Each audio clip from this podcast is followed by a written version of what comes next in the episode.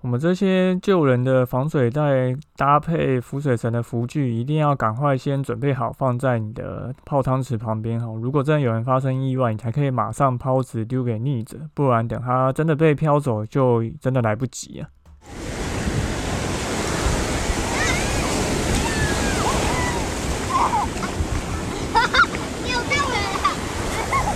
现在时间下午五点钟，海水浴场关闭，请尽速从水里上来，谢谢。Hello，大家好，你现在收听的是救生日常，我是焦哥。救生日常是荷兰游泳教育品牌像一条鱼的 Podcast 节目，我们会在节目中分享职场的工作趣事。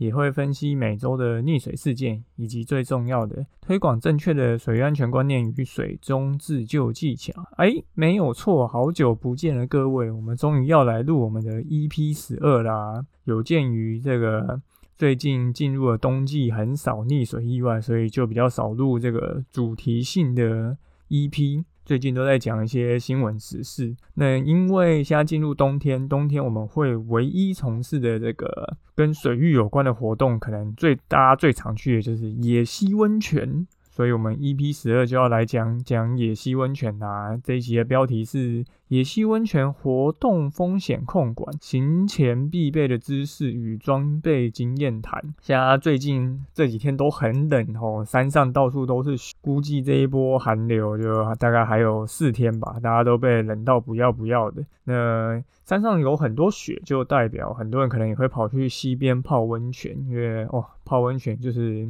越冷泡起来越爽，但是呢，在我们到达野溪温泉之前，其实很多的野溪温泉景点它还是必须要有一些渡溪的过程。那溪水其实都相当冰冷的，根据焦哥自己的体感经验，大概都会在十五到十八度之间吧，甚至更低。所以呢，过溪就会有一定的危险性。那我焦哥最近。就是也常跑野溪温泉，所以刚好来特别就录这一集来分析一下，我们去野溪温泉到底有哪些地方要需要注意呢？好，那本集的重点大概分为四个项目：第一个，去野溪温泉的正确衣着与装备；第二个，渡溪技巧与找路策略；第三，如何避免溪水过冷而抽筋。那最后，当然焦哥还会来分享一下自己的经验谈。好。那我们这集就开始喽。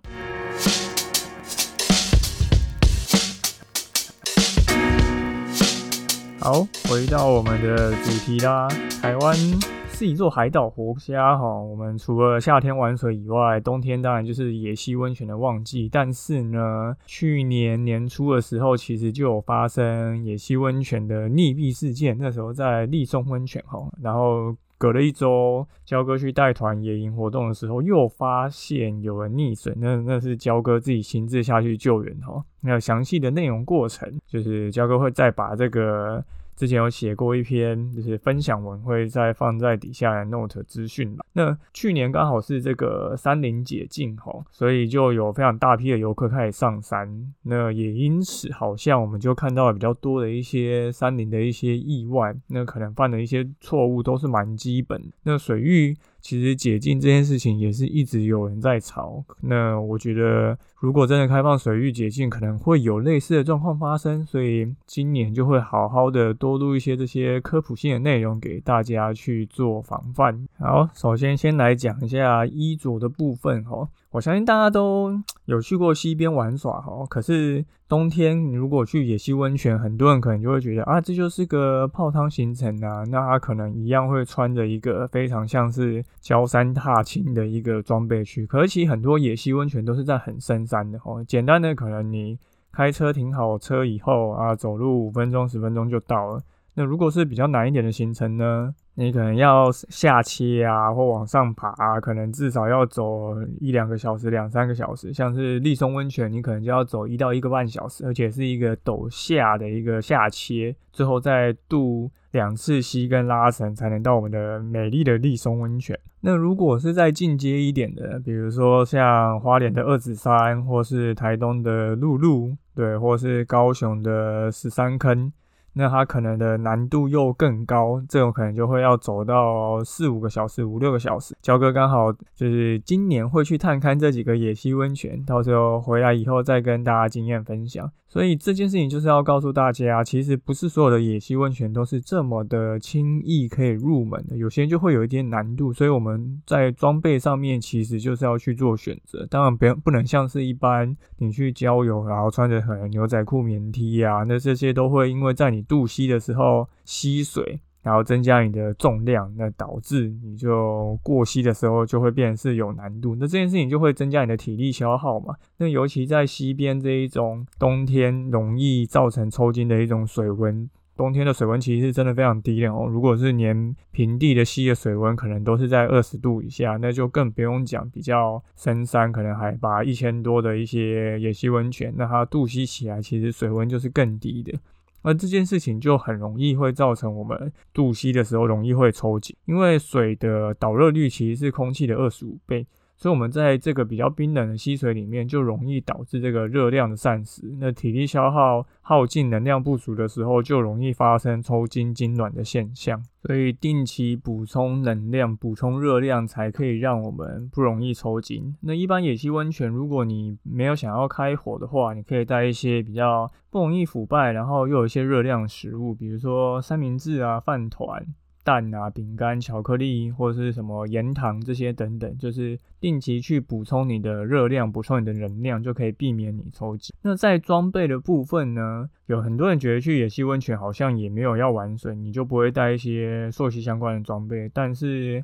有些装备你可能还是最好是带着，比如说像焦哥其实就一直很推崇，你不管去溪边或海边玩，你最好都一定要带防水袋。那防水袋的大小建议至少是十公升。那除了这个防水袋以外，建议你还在带着一条可能至少有五米到十米的一个浮水绳，在你去泡野溪的一温泉的过程中，你可以先把这个防水袋装上你的可能 GoPro 手机啊、太阳眼镜、换洗衣物或毛巾。到达这个野溪温泉边以后，然后你先把这些东西准备好包起来，然后绑上一条绳子。如果真的刚好有人出状况的话，那你就可以马上把这个防水袋用传递或是抛掷的给这个溺水的人，再把他拉上岸。为什么在野溪温泉也会有人溺水呢？就是因为有些人他可能去泡了这个热水以后，他可能会去再泡泡冷的池子，那他泡冷的池子就有可能会不小心跌倒，或者是被冲走的一个状况，或者是他在渡溪的时候，他可能不小心过溪，可是。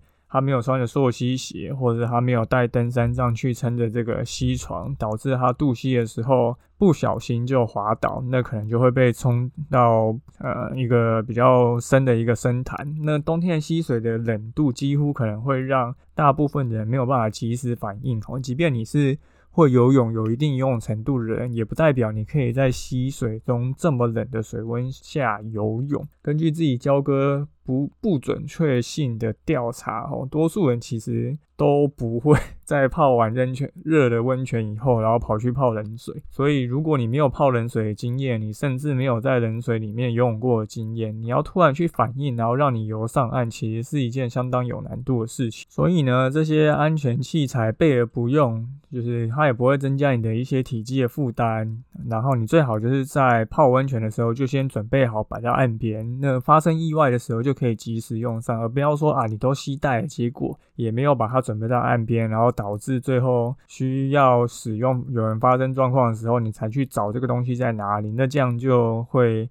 拉长这个救援时间，可能就会发生不可挽回的憾事。除了防水袋以外，再来我们当然溯溪鞋就是必要的。毕竟啊，你走这种溪床环境，尤其是冬天走这些溪底下，应该青苔是更多，更有可能有滑倒的风险。那据我一个有在做越野跑的跑野溪温泉的朋友表示，他觉得穿这种越野跑鞋或水兔鞋其实也不错。因为它的抓地力也不错，而且在走山路的时候，可能就是会比较好走，因为毕竟溯溪鞋是没有包覆性的鞋子，它它可能会比较让你脚比较没有支撑力，然后比较容易拐到脚。那这个我觉得可以依据不同的。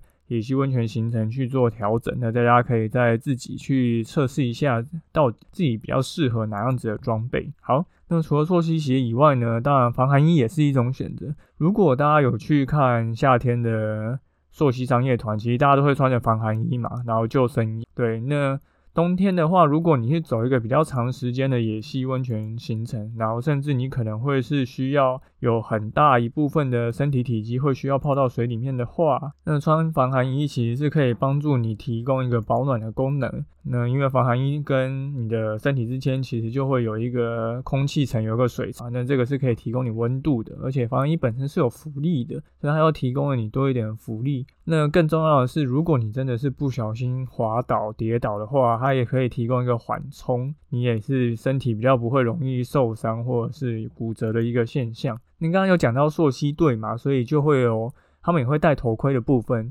头盔的部分就是可以帮助你，呃，不会被溪中的落石打中，因为我们可能去有一些野溪温泉行程，你可能会走到一些山坡边坡，那有些环境其实是会有落石啊，应该这么说，所有的山谷、溪谷地形都会有落石，只是你有没有遇到而已。那有些地点就落石特别多，那这个就是你必须要去看要不要防范的地方，尤其像小景坪就是一个非常热门。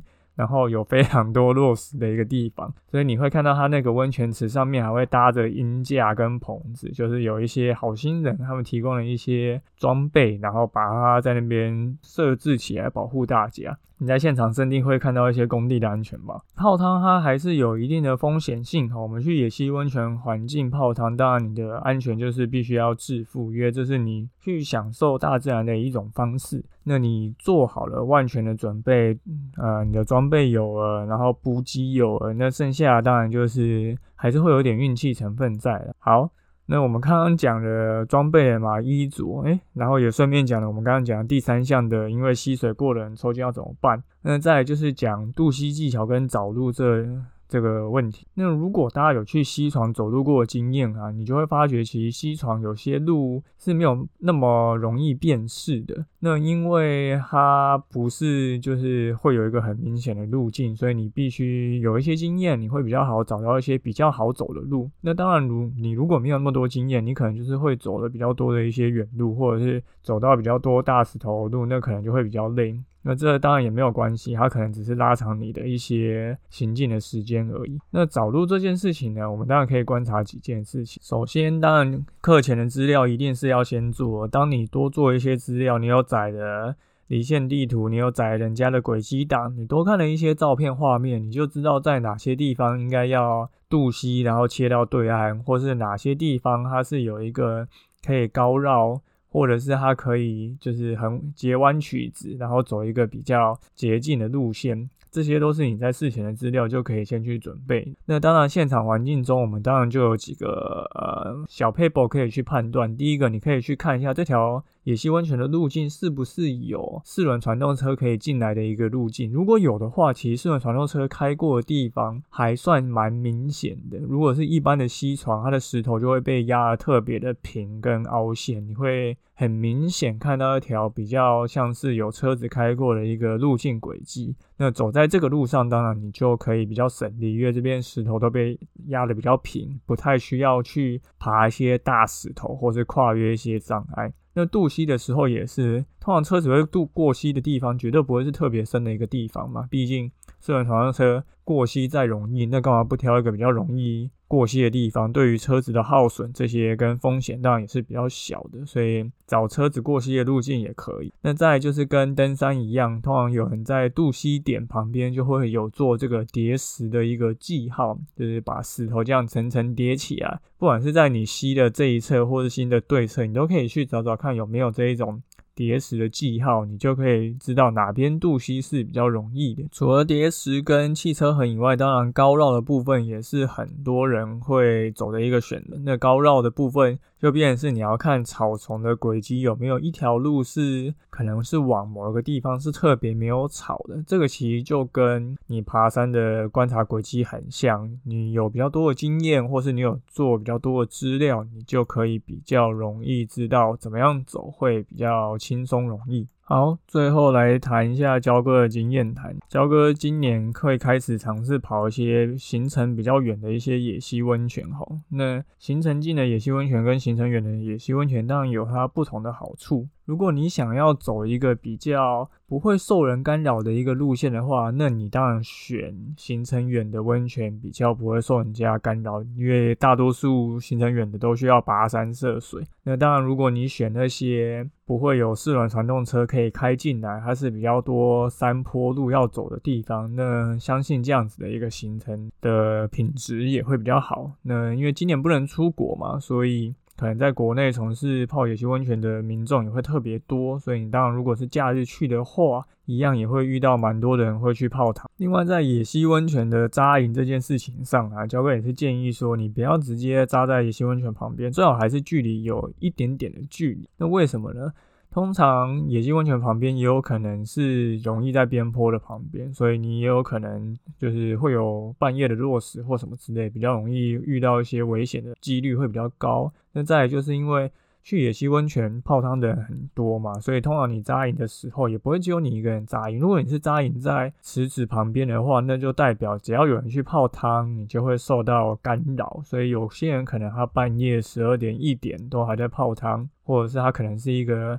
出来放风，他就是会玩比较晚，然后灯开比较亮，声音比较大，然后可能还会喝酒的一些，就是。汤有的话，那你当然就是可能会影响到你的睡眠品质。再就是我们去郊外泡野溪温泉，最好是不是最好，就是一定要把自己的垃圾带走。大自然提供这样一个好的环境给我们做泡汤享受，那我们当然自己准备垃圾这些想要吃的豪华，你开火你会准备比较多食材，那你当然会制造比较多垃圾。那这些东西都一定要把它带走，我们把这个环境永续的发展下去，才可以让我们。之后能够一直去享受这件事情。好。那今天的新闻报报啊，不是太长度新闻报报，要讲成新闻报报。好，我们 EP 十二野溪温泉特辑就到这边，主要就是要提醒大家几件事情。第一，你去野溪温泉的穿着是否正确？最好是穿着呃溯溪鞋。当然，你怕冷，你可以穿防寒衣，然后带着这些防水袋跟浮水绳，先把这些安全装备准备好，放在温泉池旁边。如果任何人发生意外或有需求，你就可以马上去救援。那再来就是。渡溪的部分，你要去观察四轮传动车跟有没有叠石，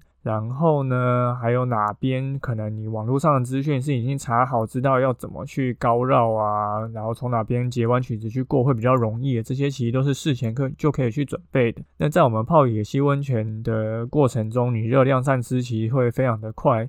如果你有去泡冷水，或者是你有比较长的一个走路行程的话，那我们就要定期补充热量跟能量，让我们维持。